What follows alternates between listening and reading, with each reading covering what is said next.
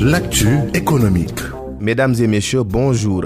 Dans ce dernier numéro de la semaine de votre rendez-vous économique e-business, nous allons parler de la morosité du secteur textile au Sénégal, un secteur qui de nos jours est quasi inexistant alors que par le passé il faisait le charme de notre pays car beaucoup de pays de la sous-région comme le Mali, la Côte d'Ivoire, le Burkina Faso ou encore la Mauritanie passaient des commandes chez nous. Hassan Bang en est nostalgique.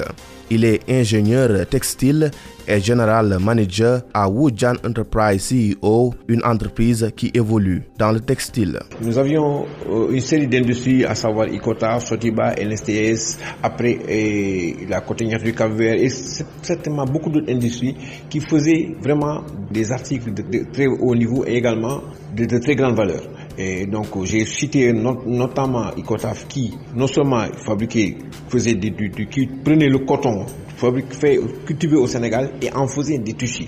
Et ces tissus non seulement ils servaient à habiller les populations, les civils, mais également tous les corps constitués, c'est-à-dire l'armée, la police, la gendarmerie, l'administration pénitentiaire, la douane, tous les corps constitués étaient, habillés par l'industrie. Donc tous les, les tissus étaient fabriqués. Et ces, ces tissus également étaient on habille également donc euh, l'armée du Sénégal, comme j'ai dit, l'armée du l'armée sénégalaise, l'armée de Mauritanie, l'armée de la, Côte d'Ivoire, du, Congo et, même du Gabon.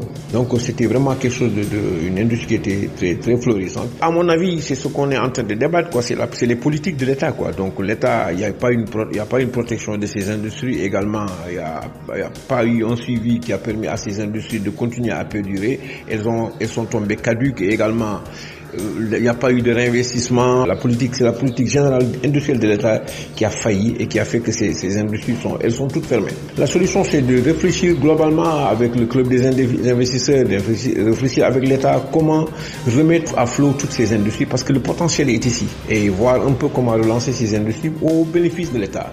Hassan Bang, merci pour toutes ces explications.